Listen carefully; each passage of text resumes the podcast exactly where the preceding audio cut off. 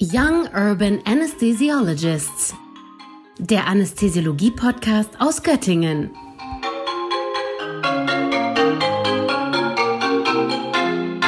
Herzlich willkommen zur nächsten Folge des Anästhesie-Podcasts aus Göttingen, bekannt unter dem Namen der Young Urban Anesthesiologists. Ich zeichne heute aus meiner Corona-Isolation eine Episode auf. Das ist ganz praktisch, denn ich habe mir für diese Folge einen Interviewgast gewünscht, weil ich schon länger eine Folge zur Geschichte der Anästhesie machen wollte. Und ähm, beim Suchen nach Interviewpartnern bin ich über die DGAI auf den äh, wissenschaftlichen Arbeitskreis der DGAI zum Thema Geschichte der Anästhesie gestoßen. Da gibt es eine Expertengruppe und ich freue mich ganz besonders, da den ersten Sprecher dieses Gremiums, den Herrn äh, Privatdozenten Dr. Witte, gewinnen zu können, mit mir sich ähm, zu unterhalten. Herr Privatdozent Witte hat sich zum Thema Schmerz in Deutschland, die Geschichte der Schmerztherapie im 20. Jahrhundert unter besonderer Berücksichtigung der Zeit von 1945 bis 1990 habilitiert. Und ähm, wenn ich das richtig verstanden habe, ist er nicht nur Anästhesiologe mit einem Schwerpunkt in der Schmerzmedizin, sondern er ist auch Historiker und Philosoph, sagt das Internet und äh, sagt äh, Amazon, wo man seinen Büchern hinterher klicken kann. Und wenn ich das richtig verstanden habe, ist er zurzeit äh, leitender Oberarzt in der Schmerzmedizin im evangelischen Krankenhaus in Bielefeld. Schöne Grüße an die Kollegen, die ich aus meiner Greifswalder Zeit da noch kenne. Vielen Dank, Herr Witte, dass Sie sich Zeit genommen haben, mit mir zu sprechen. Ja, hallo.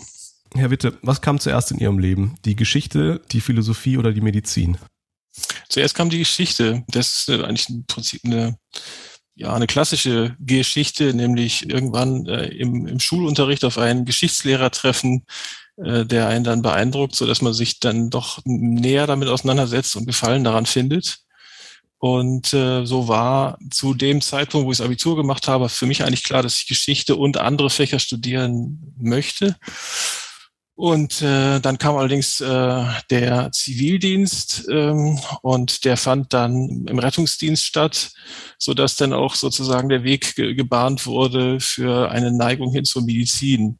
Äh, gleichwohl habe ich dann äh, nach dem Zivildienst, damals 20 Monate, habe ich dann erstmal Geschichte, Philosophie, Publizistik und Medizingeschichte angefangen zu, zu studieren und das dann auch äh, schließlich endlich abgeschlossen. In der Zeit habe ich dann äh, begonnen, mich schon speziell mit Medizingeschichte zu beschäftigen. Und so kam dann der Konnex hin zur Medizin. Und äh, da habe ich dann also noch das Medizinstudium aufgenommen, äh, aber dann eben doch nicht vollständig damit aufgehört, nachdem ich fertig war, sondern auch bin auch als Mediziner tätig gewesen, kurz in der inneren Medizin und dann in der Anästhesie. Dieser Weg vom Rettungsdienst in die Anästhesie ist ja auch kein ganz seltener. Den, nee, wohl wahr. Den kenne ich mhm. auch. Mhm. Jetzt sind Sie in der Schmerzmedizin. Ähm, mhm. Und äh, ist auch das Thema, wo sie sich ähm, hier medizinhistorisch mit, ich glaube, wissenschaftlich ganz viel beschäftigt haben. Mhm. Warum Schmerzmedizin? Da kam so eins zum anderen. Also äh, das ist ja einer der Bereiche, wo man auch, äh, wo ja sehr viele Anästhesisten auch tätig sind, dann eben in der, als Schmerztherapeuten oder Schmerzmediziner. Und es ist gleichzeitig ein Bereich, der so eine gewisse Verbindung hin zu Kultur- und geisteswissenschaftlichen Aspekten enthält. Mhm. Und da ich dann gleichzeitig zu dem Zeitpunkt einen Chefarzt schließlich endlich an der, an der, also ich war vorher in anderen Kliniken, dann an der Charité, da bin ich 13 Jahre gewesen und äh, da der, mein dortiger Chefarzt eben äh, Grund, ganz allgemein grundlagenwissenschaftlichen Fragen gegenüber auch sehr offen war, kam es dann so irgendwann dazu, dass äh, mich dann auch speziell dazu ermuntert hat, mich da auch wissenschaftlich weiter damit zu beschäftigen. Und zuvor war es schon so, dass eben äh, ich auch eben äh, die Ausbildung in der Schmerzmedizin da in der Klinik äh, begonnen und auch beendet habe. Ja, verstehe ich. Spannend. Mhm. Dann ähm, mal direkt zum Thema Schmerz oder der, den geschichtlichen Fragen, die ich mir so ein bisschen notiert hatte. Schmerz ist ja äh, was, was ganz Menschliches und ich glaube, was, was die Menschheit schon immer begleitet. In den Lehrbüchern steht immer, dass es eine Schutzfunktion sein soll vor einem drohenden Zelluntergang oder eben den Zelluntergang anzeigen soll. Und äh, das beschäftigt uns sicher schon als, als Menschen schon immer. Wie wir aber als Menschheit mit den Schmerzen umgehen, was für Schmerzen eigentlich akzeptabel sind, das würde ich gerne mit Ihnen besprechen und fragen, was es da aus historischer Perspektive ähm, zu sagen gibt. Ja, wie sich das Verständnis der Schmerztherapie und des Schmerzes äh, so in, in, der Geschichte der Menschheit verändert hat. Mhm. Also ich denke mal, ganz prinzipiell kann man mal zunächst einmal feststellen, dass Schmerz zu allen Zeiten im Wesentlichen als etwas galt, was auf den Körper bezogen man vielleicht dann doch nicht hinnehmen will. Da muss ich aber noch mehr dazu sagen, aber es gab auch immer äh, eine Wendung hin, zum Teil zumindest dazu, Schmerz als akzeptabel anzusehen. Kommt dann auf die Situation darauf an. Also wir kennen das ja heutzutage im Bereich des Sports, insbesondere des Extremsports oder ähm, ein anderes Beispiel, Tätowieren, das ist ja nun inzwischen sehr in Mode gekommen. Da wird ja ein gewisser Schmerz äh, völlig einvernehmlich akzeptiert. Äh, und dieselben Leute, die möglicherweise sich ein, ein Tattoo stechen lassen, sind vielleicht in anderer Hinsicht aber wieder sehr empfindlich und können den Schmerz aus bestimmten Gründen vielleicht ganz schlecht akzeptieren. Äh, gleichzeitig ist es so, ähm, dass schon immer so ein bisschen die Frage natürlich auch damit gestellt war, ähm, wann ist eigentlich das Zufügen von Schmerzen als äh, gerechtfertigt, als legitim anzusehen und wann nicht. Also das ist der ganze Bereich der Kriegshandlungen. Wann wird eine Kriegshandlung als gerecht angesehen? Wann darf man das machen? Mhm. Wann hat man so das Verständnis, dass es passt? Oder wann ist es eben äh, äh, falsch? Prinzipiell ist ganz wichtig, dass man natürlich unterscheidet äh, Schmerz im medizinischen Kontext, also Körperschmerz, äh, im Unterschied zum der Literaturwissenschaftler Meyer Siegendiek sagt, Bewusstseinsschmerz, also alles das, was sonst, was zum Beispiel Trennungsschmerz oder dergleichen, mhm. ähm, das kann natürlich interagieren, aber zunächst einmal sind es ja zwei Bereiche. Und dann ist natürlich dieser Schmerz im Sinne eines Körperschmerzes etwas, was immer schon in der Medizin logischerweise da war, ähm, als Zeichen oder später als Symptom und der medizinische Umgang von Schmerzen im Sinne von Akutschmerzen, das ist auch etwas, was sich komplett durch die, durch die Medizingeschichte hindurchzieht. Und ich spreche da immer von Schmerzbekämpfung.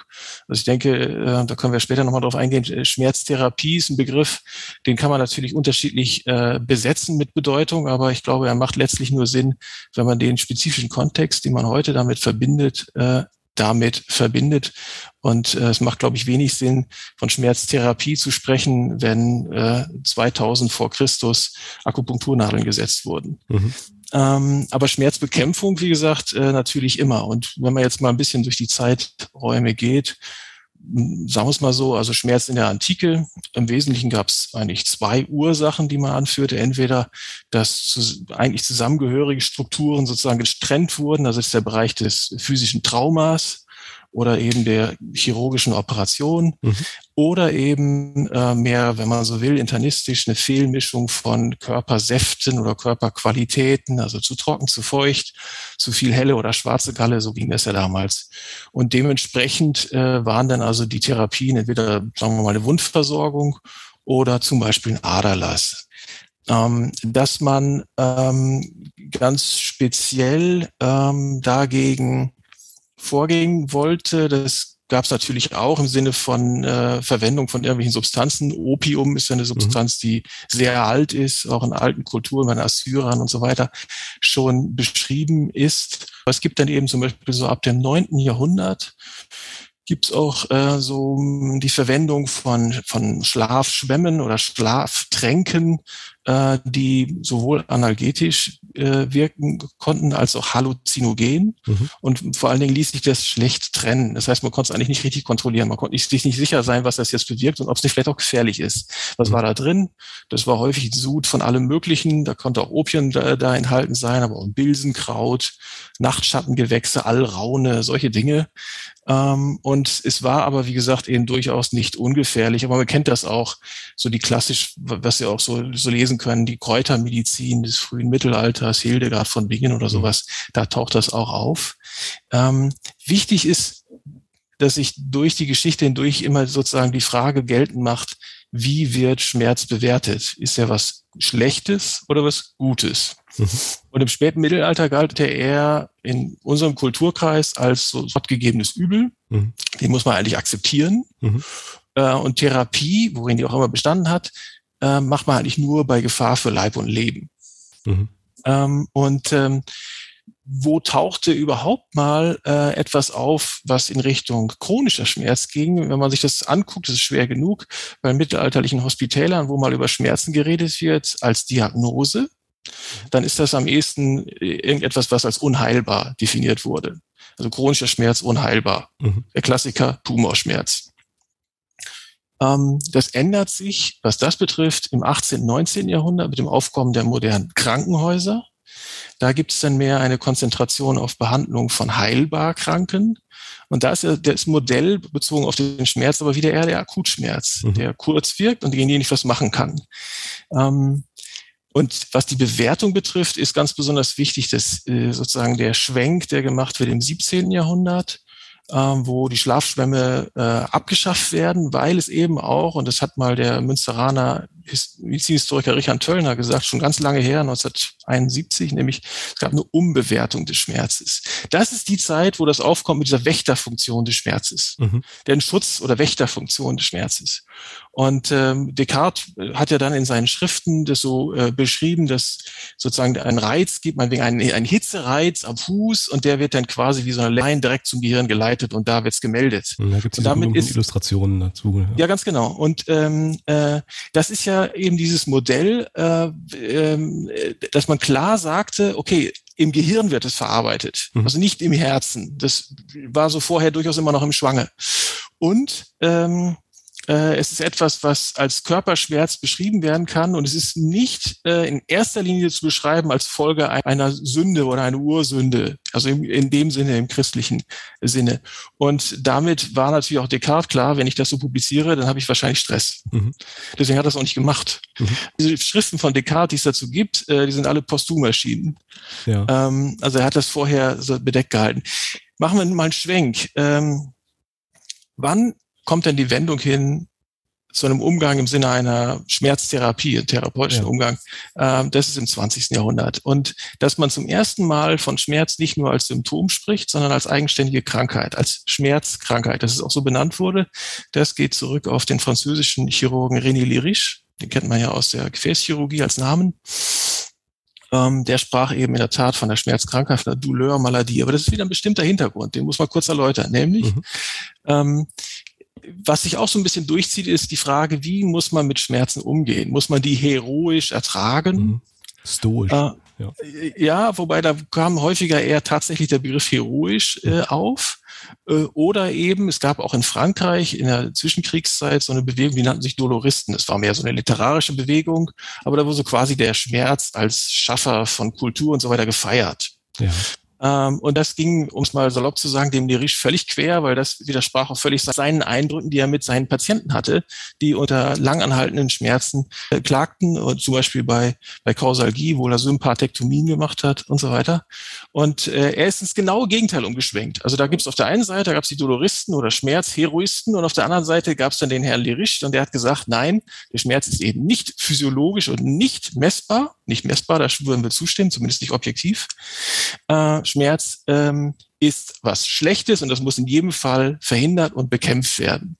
So würden wir das heute nicht mehr unterschreiben. Mhm. Aber das war zum ersten Mal, dass man von der Schmerzkrankheit sprach.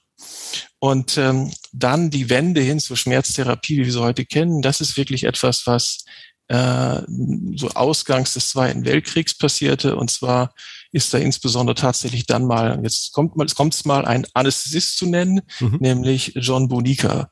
John Bonica war Kind äh, äh von äh, einer Einwandererfamilie aus Sizilien in den USA, ist da Arzt geworden, ist Anästhesist geworden, war im Krieg eingesetzt als Militärarzt an der Westküste und hatte mit ganz fürchterlich und hinterher auch im Koreakrieg hatte mit ganz vielen äh, Kriegsverletzungen zu tun, auch mit vielen lang anhaltenden Schmerzzuständen und ganz besonders äh, hat das Interesse äh, hatte er hat, hat ihn sozusagen gefesselt die Kausalgie oder CRPS mhm. ähm, und ähm, äh, durch Nervenverletzung und ähm, ähm, da hat er dann begonnen, also sozusagen alle Maßnahmen für sich zusammenzustellen, die man da vielleicht anwenden kann, insbesondere aus der, aus der ähm, äh, Regionalanästhesie. Aber ganz wichtig war in dem Kontext, dass er dann eben auch ganz klar, und das ist die wesentliche Leistung von äh, Bonica, gesagt hat, das ist was völlig anderes, ob ich von einem Akutschmerz spreche oder von einem chronischen Schmerz. Ja. Weil das ist nämlich das, was auffällig ist sozusagen in der Geschichte, wenn man zu, auf den Schmerz guckt. Fast durchgehend wird fast ausschließlich faktisch von Akutschmerzen gesprochen, von Schmerzen, die schnell, die eher schnell wieder verschwinden und die ich körperlich oder eben durch andere Mächte erkläre, aber wenig von chronischen Schmerzen. Der Begriff taucht auf, aber es ist im Wesentlichen entweder ist es äh, der Tumorschmerz oder wo man auch wusste, das ist was ganz Gravierendes, ist Trigeminusneuralgie. Viel mehr habe ich mit meinen Studien dazu gar nicht gefunden, äh, so dass das ein richtiger Wandel war, zu sagen, das ist was völlig anderes, wovon ich da spreche. Und das musste ich auch so auffassen. Und äh, als nächsten Punkt eines anderen Umgangs mit Schmerz, einer anderen Auffassung würde ich nennen die Schmerzdefinition von 1979, die in geringe Abwandlung ja bis heute gilt, äh, die im Kern ja besagt, Schmerz muss eben nicht, das wäre das Akutschmerzmodell, vereinfacht gesagt, muss eben nicht von Gewebsschädigungen abhängen. Den gibt es auch durchaus ohne. Und Schmerz, der chronifiziert, der geht ent entweder aus von einem Akutschmerz oder eben auch nicht. Mhm. Oder eben nicht nachweislich. Ja. Also das ist ein breites Feld, aber das war ja ganz wichtig, dass man ein bisschen weggekommen ist von dieser reinen äh, Betonung äh, der körperlichen. Und wenn das nicht zu finden wäre, dann gäbe es ihn quasi gar nicht. Ja, finde ich ganz, ganz spannend, dass die Geschichte des Schmerzes so alt ist wie die Menschheit. Ähm, aber mhm. die Geschichte des chronischen Schmerzes eben so eine, so eine wahnsinnig junge, dass das erst ein paar mhm. Jahrzehnte mhm. alt ist. Für die Anästhesie kann man ja Geburtsstunden irgendwie definieren, äh, irgendwie mit dem Etherdome und äh, so Ereignissen. Kann man das für die Schmerztherapie auch machen? Ja, also man würde in der Tat ähm, da in erster Linie ausgehen von Entwicklungen in der Schmerzmedizin ähm, oder Schmerztherapie, das heißt von Dingen, die im äh, 20. Jahrhundert äh, passieren. Natürlich kann man auch anderes damit in Beziehung setzen. Also zum Beispiel, äh, gehen wir nochmal ganz weit zurück, nur mal als ein, zwei Schlagworte. Hippokrates als äh, jemand, der schon darauf hingewiesen hat, dass es doch vielleicht auch so etwas gibt wie die Entstehung von Schmerz im Gehirn und äh, der ja auch bekannt dafür ist, dass er als erster quasi so eine Art, nennen wir es ruhig so, rationale Medizin begründen wollte. Mhm. Wobei man sagen muss, wer ist Hippokrates? Also die hippokratischen Schriften, das waren sicherlich ein, heute würde man sagen, Team von Autoren. Ein Think Tank, ja. Und man weiß gar nicht so genau, wer der Hippokrates war, aber davon mal abgesehen. Und die Unterscheidung von äh, Schmerzen, ähm, die sozusagen körperlich sind oder eben im Gegenstück, äh, wie ich gerade gesagt habe, Bewusstseinsschmerz, seelische Schmerz, das gibt es auch schon bei Platon. Und natürlich gibt es auch andere Dinge wie Paracelsus im 16. Jahrhundert, der darauf hinweist, wenn ich jetzt Substanzen nehme, dann ist eben genau die Frage, welche Dosierung kann ich denn benennen?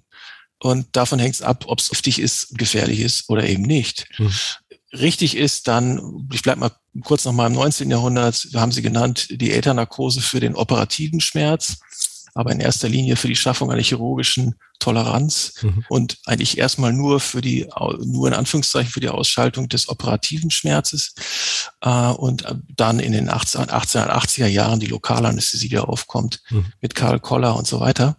Also Karl Koller als der erste, der Kokain in der Ophthalmologie verwendet hat. Ähm, es gab dann äh, eben sozusagen schon vor Bonica, wenn man jetzt 20. Jahrhundert geht, schon so von 1944 bis 48 sind schon so erste Schmerzambulanzen, könnte man ruhig sagen, gegründet mhm. worden. In den USA, auch in England. Ähm, das waren aber so, die wurden auch so genannt, in der Regel Nerve Block Clinics. Also da ging es so wirklich darum, äh, eine regionale zu machen. Und mhm. das war der Sinn und Zweck dieser Ambulanzen. Und das Ganze bekam eben durch, durch Bonica dann eine völlig, äh, also doch eine völlig andere Wendung als multidis, nicht interdisziplinär, das ist eher später, aber multidisziplinäres Geschehen. Also er hat das Ganze schon geleitet. Das war jetzt völlig klar, das ist der Boss. Aber da wurden dann eben auch schon äh, äh, Psychologen mit einbezogen, Physiotherapeuten und so weiter. Ähm, wichtig ist dann, ähm, und das hat ja auch, äh, ist auch im Umkreis von Bonica schnell aufgegriffen worden, dann ähm, 1965 die Gate Control Theory, also wenn man so will, die, die ähm, äh, Tor ähm, Kontrolltheorie. Wer hat die beschrieben? Ronald Melzack, ein Psychologe aus Kanada, und Patrick Wall, ein Physiologe aus England. Ähm, und äh, vereinfacht gesagt haben die gesagt, auf Rückenmarksebene gibt es eine Instanz, die eben was anderes darstellt als eine reine Weiterleitung von äh, dem Ort des Schmerzreises zum Gehirn, sondern eine, eine, eine Instanz, die auf bestimmte Reize hin entweder sozusagen das Tor, bildlich gesprochen, zumacht mhm. oder öffnet, den Reiz weiterleitet äh, oder eben verhindert beziehungsweise abschwächt oder verstärkt. Mhm. Und ähm, wenn gleich äh, diese Theorie, die ich hier jetzt auch nur im Groben vorgestellt habe, äh, so wie sie damals 1965 formuliert wurde, äh, nicht mehr vertreten wird, war sie doch als Denkmodell äh, sehr wichtig, weil damit klar war, es gibt auch so eine Art Schmerzhemmung schon auf der Ebene und daran schloss sich dann ja auch durchaus an, so in 1970er Jahren die Entdeckung von endogenen Endorphinen. Äh, und das ist etwas, was als Hinweis darauf, dass man auf Schmerz auch therapeutisch äh, entsprechend Einfluss nehmen kann, zum Beispiel durch Verhaltensänderung, war das ganz wichtig. Äh, in diesem zeitlichen Kontext ist dann auch wichtig 1973 und auch da äh, war wieder John Bonica führend mit beteiligt die Gründung der Internationalen Vereinigung zum Studium des Schmerzes, also der IASP, die ja nach wie vor die entscheidende äh, Instanz ist, um sich mit Schmerz international auseinanderzusetzen und ausgehend von der Gate Control Theory auch zum Beispiel das TENS-Verfahren mhm. äh, 1967 oder ein erster mit entsprechenden emotionalen Termini äh, besetzter Schmerzfragebogen, der allererste von 1975, der stammte von Melsack noch, der McGill Pain Questionnaire. Mhm. Ähm, und äh, wenn man jetzt mal einen Schwenk macht, wie es in, in Deutschland war, ganz entscheidend äh, tatsächlich 1971 die, ja, sagen, nennen wir es ruhig mal so, die Gründung der ersten deutschen in Anführungszeichen Schmerzklinik. Mhm. Also äh, das war in Mainz, an der Uniklinik Mainz, äh, wo äh, man sich gedacht hat, ähm, das, was die, jetzt vereinfacht gesagt, das, was die Amerikaner machen, das müssen wir hier auch machen. Wir haben da einen Bedarf. Es gibt viele Schmerzpatienten, die keine Versorgung entsprechend. Und äh, die fing ganz bescheiden an. Die, diese Schmerzklinik, das war im Prinzip eine Ambulanz auf bescheidenem Fuß. Mhm. Die hatten einen Raum, den sie auch nicht den ganzen Tag benutzen konnten. Und äh, das äh, verbreitete sich aber wie ein Lauffeuer äh, und sie hatten einen enormen Zulauf, ganz schnell. Und sie hatten dann gar keine festen Betten, äh, man sprach dann damals offensichtlich in Mainz auch von Streubetten, was nicht mhm. viel anders hieß, als dass man eigentlich keine hatte und sie da und dort besorgen musste. Aber das waren so die ersten Anfänge und da gab es auch schon multidisziplinäres Arbeiten, da wurden schon so Schmerzkonferenzen mhm. geführt, fachübergreifende Patientenvorstellungen oder Fortbildungen. Da fing es also an mit der äh, Schmerztherapie heutigen Zuschnitts in, in Deutschland. Und 1982 sind äh, die ersten Schmerzpraxen in der Bundesrepublik gegründet worden, in Hamburg und Frankfurt. Mhm. Ähm, wenn man so ein bisschen durchgeht, 1987, es gibt ja durchaus immer wieder auch einen Konnex hin zur Palliativmedizin, ist das äh, sogenannte Christophorus-Haus als erstes deutsches Hospiz in Frankfurt ausgehend vom Dautigen Schmerzzentrum gegründet worden. Also so nach englischem Vorbild. Und 1989 gab es die erste Professur für Algesiologie, wie das so hieß, nämlich in Göttingen. Ja. Professor Hildebrand. Ähm, 91 gab es die erste Schmerztherapievereinbarung zwischen der Kassenärztlichen Vereinigung Hamburg und den Krankenkassen. Das war ganz wichtig und 94 dann für bundesweit. Das war ganz wichtig, weil vorher haben die Ärzte, die sich speziell auf niedergelassen, auf Schmerz kapriziert haben, die mussten zusehen, dass sie mit Allgemeinmedizin ihr Geld, praktischer Medizin, ja. ist damals hieß, ihr Geld verdienen mussten. Es gab noch gar keine Abrechnungsmodalitäten. Das kommt erst dann auf, Anfang der 90er Jahre. Äh, 93 gibt's so das erste richtige deutsche Lehrbuch zur Schmerztherapie von Zenz und Jona. Und 96 hat der Deutsche Ärztetag dann die Zusatzbezeichnung spezielle Schmerztherapie begründet. Ab wann rechnet man oder schlägt man diese Schmerztherapie der Anästhesie zu? Klar, also dieser Lehrstuhl 1989, ich glaube, das gehörte schon zum Gebiet der Anästhesiologie. Und auch diese Schmerzambulanzen waren, also ich habe in meiner Recherche da irgendwie 1977 gab es da auch in Göttingen schon eine anästhesiologische Schmerzambulanz. Mit welchem Ausmaß bin ich mir nicht ganz sicher, aber auch unter dem mhm. Jan Hildebrand, was er da wohl aus den USA mitgebracht hat, ein, ein Konzept. Mhm. Um, und das war ja, das war ja wohl ein Anästhesist. Ist das was, was die auch damals ja noch relativ junge Domäne der Anästhesie gleich für sich beansprucht hat, diesen Wunsch auf der Schmerzebene tätig zu sein? Oder ja. ähm, ist das, was wir heute als multimodal, multiprofessionell bezeichnen, da schon immer auch als ureigener ärztliche Wunsch oder Pflicht, Schmerzen zu lindern, Leiden zu lindern, weit verbreitet gewesen? Ja und nein. Also äh, ich meine, so, es liegt ja, zunächst einmal liegt ja sozusagen in gewissem Sinne schon fast im Namen, dass, dass man als Anästhesist mit Schmerzen zu tun hat. Mhm. Und insofern wurde auch ähm, quasi mehr oder minder von vornherein betont, dass man sich auch mit Schmerz beschäftigt. So. Aber es war nicht äh, von vornherein auch ähm, diese Ausrichtung auf diese Form von Schmerztherapie überall gegeben und in Deutschland auch nicht. Also man kann an einer Person das durchaus festmachen. Äh, in Mainz war äh, als Professor und als erster Professor für Anästhesie in, in Deutschland Rudolf Frei. Und Rudolf Frei war ein sehr, sehr ähm, prononcierter Charakter, der ähm, äh, in seinen guten Zeiten äh, sehr umtriebig war und sehr viele, schon sehr früh sehr viele internationale Beziehungen geknüpft hatte und äh, andererseits aber auch sehr früh sicherlich aus der Praxis raus war und damit kann man gleich ergänzen, sicherlich nie äh, wirklich, das kann man auch den Schriften entnehmen, besondere praktische Kenntnisse zur Schmerztherapie äh, im Sinne einer Therapie chronischer Schmerzen gewonnen hat. Aber kannte schon ganz früh mhm. den Bonika und er wusste, das müssen wir irgendwie auch machen. Und deswegen ist auch kein Zufall, dass es in Mainz anfing. Und ich habe mir das auch angesehen. Die Antrittsvorlesung von, von Frei, da spricht er auch vom Schmerz, aber da meint er definitiv nur den Schmerz bei der Operation. Mhm. Uh, ungefähr zehn Jahre später, da gibt es so eine Veranstaltung, da wird ein kleiner äh, Band daraus und da war auch Bonika da und da spricht er schon ganz anders über den Schmerz und sagt, das, was der Bonika macht, das müssen wir auch machen. Und äh, es geht auch um einen Schmerzbegriff. Aber gleichzeitig ist in der Wortwahl auch durchaus noch äh, bei der Antrittsvorlesung so dieser Schmerzheroismus, der klingt noch an. Mhm. Ja, der heutige Mensch, der kann das auch schlechter vertragen und deswegen muss man sich auch drum kümmern. Mhm. Also diesen Hintergrund, der, der ist schon noch irgendwie da und das gibt so eine langsame Wandlung. Und ähm, das war ja sozusagen die Initialzündung in, in Mainz, sich damit als Anästhesisten ja auseinanderzusetzen. Ähm, und insofern wurde es dann durchaus auch zu einem anästhesiologischen Thema. Und zwar sowohl für Akutschmerz als auch für chronischen Schmerz. Auch für einen Akutschmerz ist ja so, dass dann so in den 80er Jahren dann äh, die ersten Akutschmerzdienste eingeführt wurden, ähm, dass man dann auch, damals nannte man das noch kybernetisch, aus so bestimmten regelungstechnischen äh, Überlegungen heraus sich auch überlegt hat, man könnte vielleicht eine Patient-Controlled Anesthesia machen, mhm. Ähm, und die ersten Schmerzpumpen, das sind riesige Kisten, die stehen im Raum, da kann keiner laufen, da sitzt man äh, ja fürchtig davor und drückt mal den Knopf, äh, ähm, dann passiert vielleicht was. Also das war natürlich noch ganz was anderes, aber das sind die Anfänge und das, das äh, äh, passierte ja da. Und da liegt's ja auch viel näher, ist ja klar, das ist ja ganz nah dran am OP äh, weil man spricht ja da in der Regel von Akutschmerz im Sinne eines postoperativen Schmerzes und dazu gibt es ja auch die meiste Forschung, wenn man über äh, mit Akutschmerz sich auseinandersetzt. Und beim chronischen Schmerz aber durchaus auch. Das ist natürlich, auch da ist ja schnell klar geworden, das ist nicht jetzt was für jedermann in der Anästhesie. Äh, also wer wesentlich stärker auf äh, Intensivmedizin und auch auf äh, Akutgeschehen ausgerichtet ist, der wird tendenziell eher ein Problem haben mit, mit Patienten, äh, die chronische Schmerzen haben.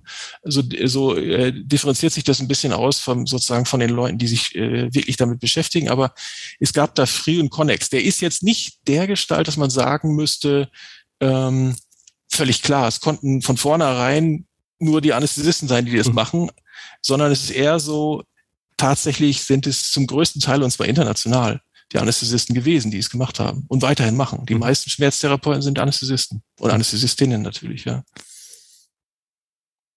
Ja, also dieses AINS, dass das S dem AINS da mit dazugefallen ist. Oder aus bewusst dem, dazugenommen wurde, ja. Aus dem, mhm. A, aus dem A entwickelt. Ja, ja, durchaus, ja, ja. Wobei die eine Betonung, wie soll ich sagen, der ersten äh, äh, geglückten demonstrierten Anästhesie 1846, wie gesagt, da bin ich immer eher ein bisschen zurückhaltend, weil das hat eher noch einen anderen Bezugsrahmen. Da geht es eher darum, äh, äh, chirurgische Toleranz zu schaffen. Ja. Wie, wie kann denn ein Patient das für, unter vernünftigen Umständen ertragen? Denn das ist ja auch relevant dafür, ja. wie lange ich operieren kann. Ein Chirurg muss ja rasend schnell sein, damit das klappen kann. Und dementsprechend war natürlich das Spektrum total gering. Natürlich auch aus Gründen der, der Sepsis, Antisepsis und so weiter. Aber das ist ja ein ganz entscheidender Punkt. Und äh, äh, man hat dann das schon auch auf Schmerz bezogen. Aber es ging wirklich erstmal nur um den Schmerz, den der Chirurg zufügt. Ja, das, also da gibt's diese legendären Geschichten von Napoleon Bonapartes äh, Leibchirurgen, der innerhalb von wenigen Sekunden wohl amputieren konnte. Und das die einzige Möglichkeit war, dass also nicht alle seiner Patienten starben. Aber wissen Sie, bei dem äh, ist ja was anderes viel interessanter, nämlich, äh, sag ich jetzt mal, sondern äh, das war, was, wer kann wie operieren, das ist ja ein Thema, das ist ein weites Feld, das ist ja heutzutage durchaus auch relevant, aber wie gesagt, damals gehörte zur Akkuratesse des Operierens, dass man sehr schnell war. Aber bei Paré finde ich sehr wichtig, der hat ja vor allen Dingen auch eine andere Wundversorgung eingeführt. Also vorher war das häufig nicht so, da kam das Brenneisen und es wurde ausgebrannt mhm. äh, und oder man schüttet Öl rein oder irgend sowas, was ja fiesch ist. Und das Outcome, um mal vorsichtig auszudrücken, war auch wohl offenkundig nicht so gut. Mhm. Und der hat, eine, der hat so eine, eine, eine sozusagen Gefäße abgebunden und eine vernünftige äh, Wundreinigung und so weiter gemacht. Und das äh, finde ich an der Person dann doch durchaus beeindruckend. Wilde Zeiten. Ja. Stichwort wilde Zeiten. Ich würde gerne noch auf ein, eine besondere Art des Schmerzes äh, hinaus, bei dem ich glaube, dass der sich im Laufe der Zeit auch gewandelt hat oder die Verarbeitung und der Umgang dessen. Und es ist der Geburtsschmerz. Kann man da was sagen, ob ähm, das genau den gleichen Wandel durchgemacht hat wie die üblichen, äh, ich sag mal, akuten Schmerzen, äh, die OP-Schmerzen, die Wundschmerzen äh, von einem äh, gottgegebenen äh, Übel als Stimulus zur Lebenserhaltung, äh, der vielleicht notwendig ist, hin zu etwas, was man vielleicht nicht mehr unbedingt ertragen muss? Mm, ja, also erstmal nochmal ganz allgemein, in der Tat, also auch in der Anästhesie ist es ja so, dass äh, dieser Zeitpunkt, dass man realisiert hat, ähm, dass man ähm, sowohl ähm, die Schmerzwahrnehmung braucht, als auch die eigenständige Atmung, eine Operation überstehen zu können als Patient. Ähm, der ist ja auch noch gar nicht so lange her, das ist auch Anfang des 20. Jahrhunderts, wo man festgestellt hat, ich kann kontrolliert beatmen, das kann der gut vertragen. Das mhm. geht schon. Das musste man erstmal nachweisen. Und ein bisschen äh, parallel dazu ist es auch, dass äh, Geburtsschmerzen durchaus einen anderen Rang bekamen äh, und man sich darüber im Klaren war, es muss jetzt nicht in jedem Fall einfach nur ertragen werden. Ähm, und es war ja auch so, ähm, dass es da entsprechend Entwicklungen gab, auch in operativen Disziplinen, aber auch in der Anästhesie. Also es gab äh, ja auch schon ganz früh mal Versuche mit Lachgas, eine äh, äh, Schmerzerleichterung äh, hinzubekommen unter der Geburt.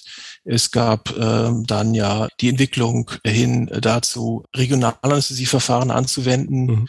Ähm, aber noch früher gab es, äh, da gab es einen britischen äh, Wissenschaftler, ähm, der schon in den 50er Jahren was publiziert hat. Da ging es vor allen Dingen so um die psychologische Vorbereitung mhm. ähm, auf die Geburt im Sinne auch Schmerzverminderung und Vermeidung. Und da gab es dann auch äh, äh, die Frage damals von bestimmter Seite an, an den Papst, mhm. Papst Pius den Zwölften, dürfen wir das eigentlich machen? Ist das in Ordnung? Und dann wurde, hat er dann 1956 gesagt, ja, das ist okay, äh, das darf man machen. Ähm, aber das ist auch im Prinzip eine Entwicklung über längeren Zeitraum hin, ähm, dass man das nicht als etwas, was halt hinzunehmen ist, äh, automatisch mehr äh, hinnehmen wollte. Ich glaube, das waren ehrlich gesagt schon im Wesentlichen die Fragen, die ich Ihnen geschickt hatte, oder?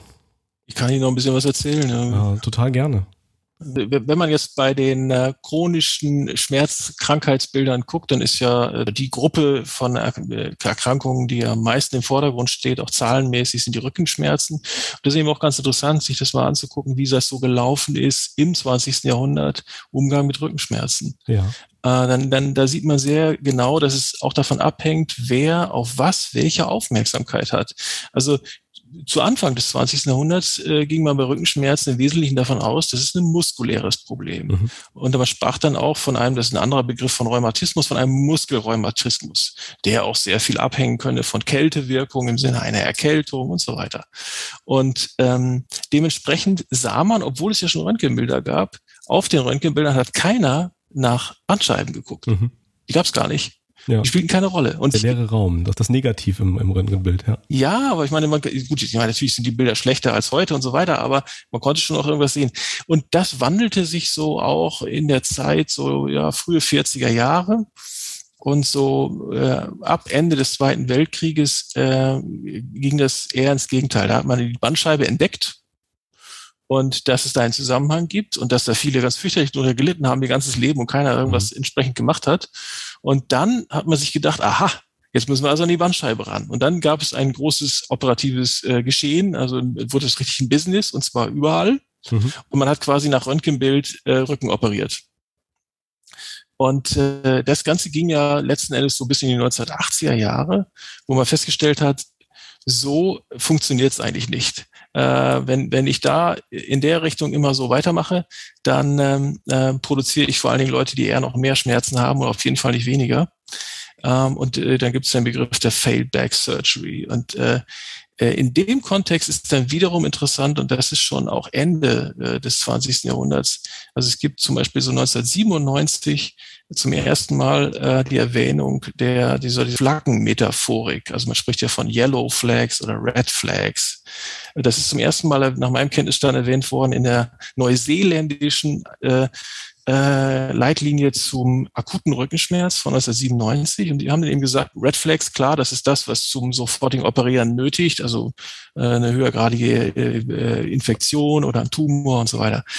Ähm, und Yellow Flags, das sind sozusagen die psychosozialen Barrieren, der Heilung oder eben Hinweise auf eine drohende oder schon stattgehabte Chronifizierung. Mhm. Und wenn ich die habe, also eine entsprechende Schmerzverarbeitung, eine ausgesprochene Depressivität und so weiter, äh, und wenn ich, oder um es anders zu sagen, so schon so eine negative Erwartungshaltung habe, dann ist es auch eine schlechte, mit Dennis Turk zu sprechen, schlechte Selbstwirksamkeit. Und dann ist das ein Hinweis darauf, dass man vorsichtig sein sollte, ob man, unabhängig davon, was ich im Bild sehe, ob man jetzt operieren sollte oder nicht. Mhm. Äh, und das äh, ist eben ganz wichtig äh, für den Umgang mit Rückenschmerzen. Ähm, und das kann man ja auch bis heute so sagen, dass das eben eine große Rolle spielt. Sie haben gerade Röntgenbilder erwähnt. Gibt es auch mhm. Daten, die, wenn wir die Bildgebung jetzt noch weiterdenken und im Zeitalter der MR-Bildgebung sind, wo wir wirklich auch dann die Nervenwurzeln äh, wunderbar äh, aufleuchten lassen können und irgendwie in den entsprechenden Gewichtungen und Sequenzen äh, auch ähm, dann den Druck oder den Stress auf den Nervenwurzeln sichtbar machen können. Hat das nochmal einen Unterschied gemacht in der Häufigkeit oder in der Inzidenz von Failed Back Surgery? Nee, ich glaube, so kann man es nicht sagen, weil dadurch, dass es ja dann schon durchaus auch äh, eine Entwicklung gab, das logischerweise dann auch zu, zu, zur Kenntnis zu nehmen und darauf zu reagieren und anders zu agieren, äh, gibt es ja auch eine andere Orientierung auf dieses Thema. Also ein reines Operieren nach äh, Röntgenbild ist ja so doch zumindest nicht mehr der Standard, äh, das möchte ich mal unterstellen. Und ja. ähm, ähm, die weitere gehenden Möglichkeiten der Bildgebung ähm, ähm, sicherlich können die auch da und dort, aber da habe ich keine Zahlen dazu oder so etwas, dazu geführt haben, dass auch dann wiederum eine Gegenrichtung ist, man noch mehr zu operieren, weil man eben noch mehr sieht. Aber das ist ja eine vielschichtige Problematik, muss man ja sagen. Also äh, ich, ich nehme mal ein anderes Beispiel, wenn Sie jetzt über Lungenfibrose beschäftigen, da ist auf, auch vor 20 Jahren ist die Bildgebung viel besser geworden, dann konnte man irgendwann sogenannte Hotspots nachweisen. Und dann wusste aber damals kein Mensch, was, was verbirgt sich denn hinter diesen kleinen Hotspots. Und mhm. dann war die Quintessenz, ja, das muss man wieder kontrollieren. Also da kann man ja auch reinkommen. Also im Prinzip wirft man Fragen auf und dann äh, hat man aber erstmal gar keine Antworten ja. und, und, auch nicht unbedingt eine klare Handlungsanweisung. Ähm, Im Prinzip sind sich ja doch in der Medizin erstmal alle einig, dass äh, Operationen bei äh, Rückenschmerz äh, eine sensible Materie sind und dass das kein Automatismus sein darf. Es gibt ja inzwischen durchaus auch da und dort entsprechende Konferenzen interdisziplinäre, um das zu besprechen. Aber auch das darf man vielleicht mal sagen. Es ist natürlich auch ein großes Business. Es wird viel Geld verdient mit Rückenoperationen. Und statistisch gesehen wird weiterhin durchaus zu viel am Rücken operiert. Schön, ja. Und wir sehen das ja durchaus in der Therapie chronischer Schmerzen, insbesondere wie bei uns bei einem Zentrum, wo wir ja nicht, ich sage jetzt mal vereinfacht, die einfachen Schmerzpatienten bekommen, sondern eher die, die schon mehrere Stationen gehabt haben es gibt ja nicht zu selten den Fall, da hat eine Rücken-OP stattgefunden, dann mhm. gibt es meinetwegen eine Anschlussinstabilität, dann kommt die zweite und mhm. es wird aber irgendwie gar nicht besser, sondern es wird eher schlechter. Und mhm. äh, das ist leider durchaus noch äh, nicht ungewöhnlich. Das heißt nicht in jedem Fall, dass, dass irgendwie sozusagen der Operateur völlig falsch entschieden hat, aber das wirft nochmal Schlaglicht darauf, dass das eine ganz empfindliche Materie ist und gar kein Automatismus. Da kann man nicht durchwinken. Mhm. Rückenschmerzen, Riesenthema. Sie hatten übrigens eine Frage über einen Missbrauch von Schmerztherapie. Was haben Sie damit gemeint? Opiatkrise oder was dachten Sie? Also Opiatkrise ist das, was wir heute haben. Aber ob es mit der Möglichkeit der Therapie von akuten Schmerzen schon immer auch einen Missbrauch von äh, schmerzstillenden Substanzen gab. Also Äther-Partys äh, hatten ja auch äh, ähm, immer schon einen, äh, einen, gewissen Freizeitwert, bevor die Medizin das Ganze äh, übernommen hat. Gab es ähm, eine, eine, eine Opiumnutzung unabhängig von einer Schmerzstillung? Oder von, von der Medizin Ja. Also, Ja, ja, ja. Also Klar. sagen wir mal so, das ist ja schwierig. Das ist ja schwierig. Der Punkt ist ja der, ähm, Medikamente sind, äh, man spricht in der Wissenschaftsgeschichte auch von prekäre Substanzen. Mhm. Was heißt denn prekär? Vereinfacht gesagt heißt prekär, äh, es geht nie nur darum, äh, ähm, was können die denn Tolles, sondern was können die auch sonst noch machen. Ja. Und das ist auch nicht nur die Frage von Hauptwirkung und Nebenwirkung oder unerwünschte Arzneimittelwirkung, wie auch immer, sondern es ist eben auch die Frage, zum Beispiel Opiate oder Opioide, genau genommen, kann das auch einen Rausch machen? Und Mhm. den will ich ja erstmal therapeutisch so gar nicht. Und das ist zum Beispiel wieder was, wenn man jetzt nochmal auf den Punkt Religion geht, wo, wo der Papst dann auch 1957 gesagt hat, das ist aber verboten. Äh, also kurz danach kam die Frage von italienischen Anästhesisten, dürfen wir denn Anästhesie machen und dürfen wir Sterbenden Medikamente geben? Mhm. Und da hat der Papst nochmal gesagt, naja, natürlich darf der Weg zum Herrn nicht verstellt sein und so weiter, Mhm. aber äh, äh, so zur Erleichterung äh, kann man das schon machen und man kann natürlich heroisch in der Nachfolge Christi auch unter einer Operation, wenn die klein ist, Schmerz ertragen, aber es wäre auch ein Gebot wörtlich christlicher Klugheit zu überlegen, ob man es vielleicht doch gerade mal nicht tut. Okay. Ähm, aber, äh, aber was auf gar nicht ginge, hat, er, äh, hat er denn damals gesagt, wäre Rausch zu suchen. Das ist also ganz verboten. Äh, natürlich findet das immer wieder statt. Man kann das von den Substanzen ja nicht trennen. Ja. Und das sowohl jetzt zum Beispiel Opioide oder natürlich dann auch die spezifischen Substanzen wie, wie seit äh, frü dem frühen 19. Jahrhundert Morphin dann als erste äh, äh, isolierte Substanz. Geht vielleicht sogar schon mit Alkohol los, ja. Ja, klar. Also ich will es mal erstmal so sagen. Also Missbrauch äh, von Schmerztherapien im Sinne von ähm, Simulation von Schmerzen, das würde ich insgesamt für eine vernachlässigenswert halten. Das ist ja was, was immer wieder so im Raum steht, aber es macht, glaube ich, keinen großen Faktor aus. Ähm, es ist aber natürlich ein weites Spektrum, weil Schmerzen des Schmerzpatienten sind immer subjektiv. Mhm. Sie können die eben auch nur mit subjektiven äh, Scores fassen und nicht objektiv. Es geht nicht.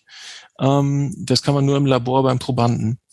Ähm, anderes Beispiel. Also äh, Morphin ist massenhaft verwendet worden im amerikanischen Bürgerkrieg. Mhm. Der war ja auch sehr blutig und sehr brutal. Da sind auch sehr viele gestorben. Also die sind so die Kanonen gelaufen und so entsprechend auch lädiert und worden und gestorben und so weiter. Und ähm, da hat man schon auch gesehen, okay, irgendwie regulieren muss man das schon auch. Und äh, das, das ist ja was, was sich so durch verschiedene Bereiche eben auch dann durchzieht. Und wenn wir heute von der Opiatkrise sprechen, dann haben wir ja etwas, wo es leider völlig schiefgegangen ist. Also es ist ja so, 1986 ist so eine kleine Broschüre von der WHO verabschiedet worden, die hieß Cancer Pain Relief. Und der stammt diese Stufenleiter Mhm. der Steigerung der, der Anwendung von Opiaten.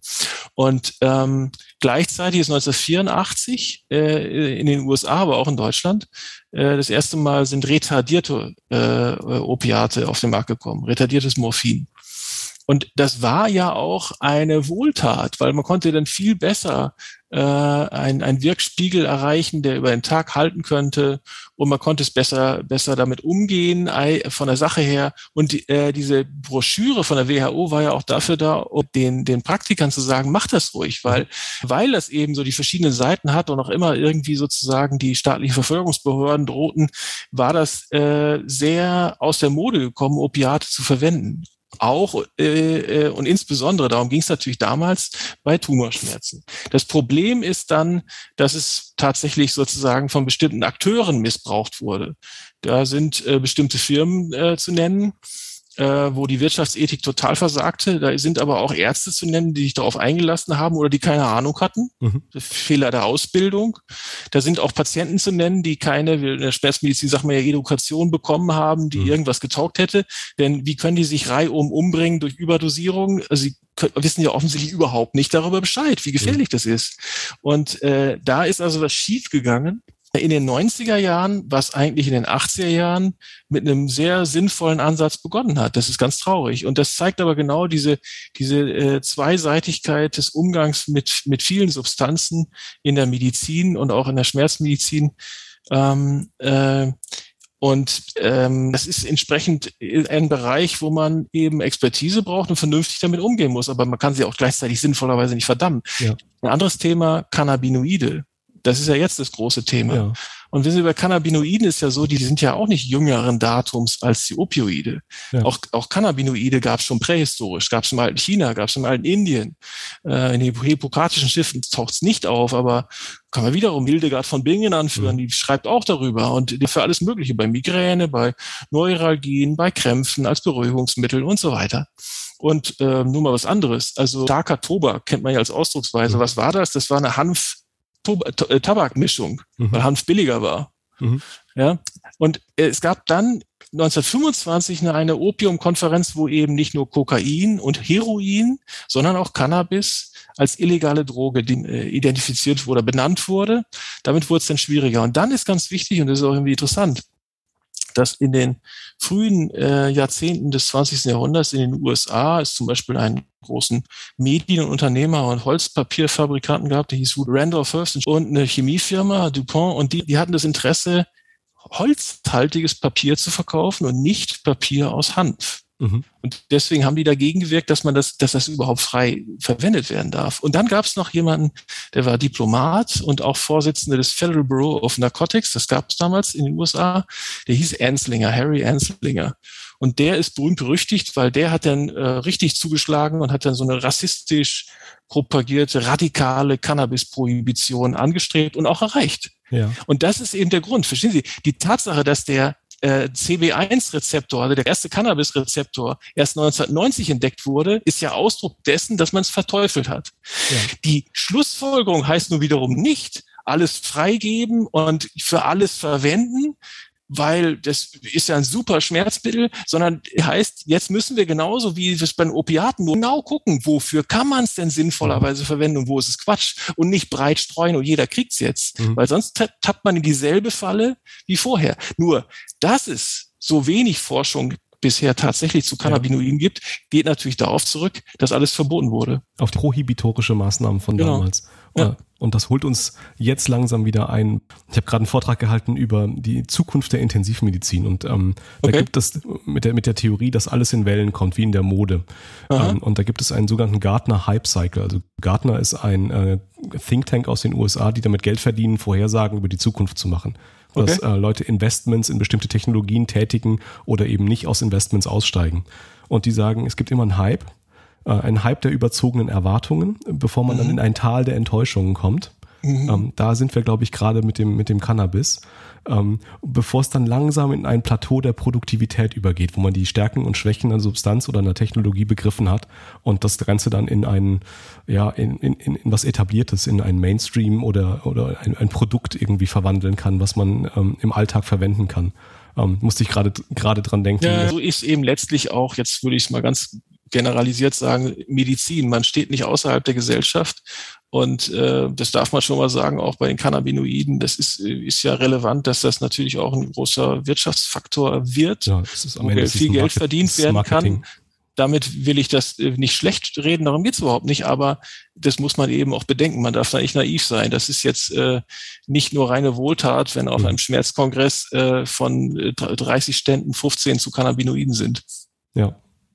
Also wenn man sich anguckt, in, in welchem Ausmaß ähm, die Pharmaunternehmen ihre Marketingabteilung äh, finanzieren und welchem Ausmaß dann äh, Forschung und Entwicklung steht äh, und da häufig dann äh, eben Marketing deutlich mehr Geld verschlingt als der ganze Rest, ähm, gibt einem das dann gehörig zu denken. Genau. Ich habe noch eine persönliche Frage. Ja. Auf Ihrer Charité-Seite ähm, steht äh, bei Ihnen ein Vermerk Geschichte der Anästhesiologie, Schmerztherapie und Grippe.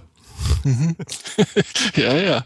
Und Ja. Grippe, so sieht's aus. Da macht ihr Ihre Forschung dann einen Schwenk zur spanischen Grippe, wenn ich das richtig verstanden habe. Ja, inzwischen nicht nur zur Spanischen. Ach, Sie, es ist jetzt erstmal ganz einfach. Also ich habe ähm, ich hab, äh, schon im Geschichtsstudium mich ähm, auch speziell mit Geschichte von Gesundheitspolitik beschäftigt, auch so Anfang des, äh, des, des Jahrhunderts und nach dem Ersten Weltkrieg. Und, so. Und äh, es kam dann, und es war so die Zeit, wo tatsächlich die spanische Grippe, die inzwischen so ein bisschen in aller Munde ist, noch weitestgehend unbekannt war. Und äh, da kam so der Plan auf damals in Heidelberg äh, mit Professor Eckert zusammen, der inzwischen leider verstorben ist, ähm, sich damit mal näher auseinanderzusetzen für Deutschland. Das war so der Einstieg zur Grippegeschichte.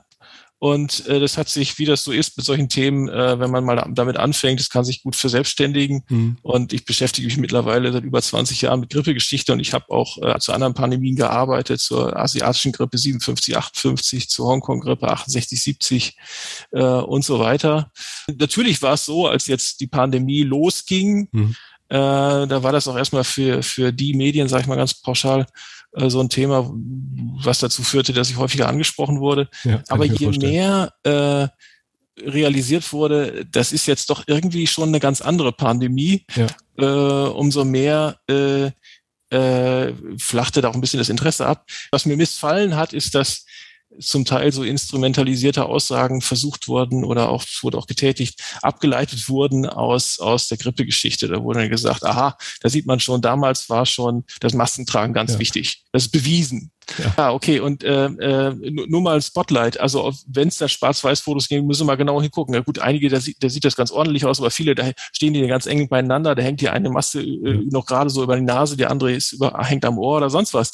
Also äh, erstens waren die Masken nicht dieselben, zweitens mhm. wurden die anders äh, benutzt und drittens hat das wahrscheinlich eher noch zur Folge gehabt, dass man den Abstand erst recht nicht gewahrt hat.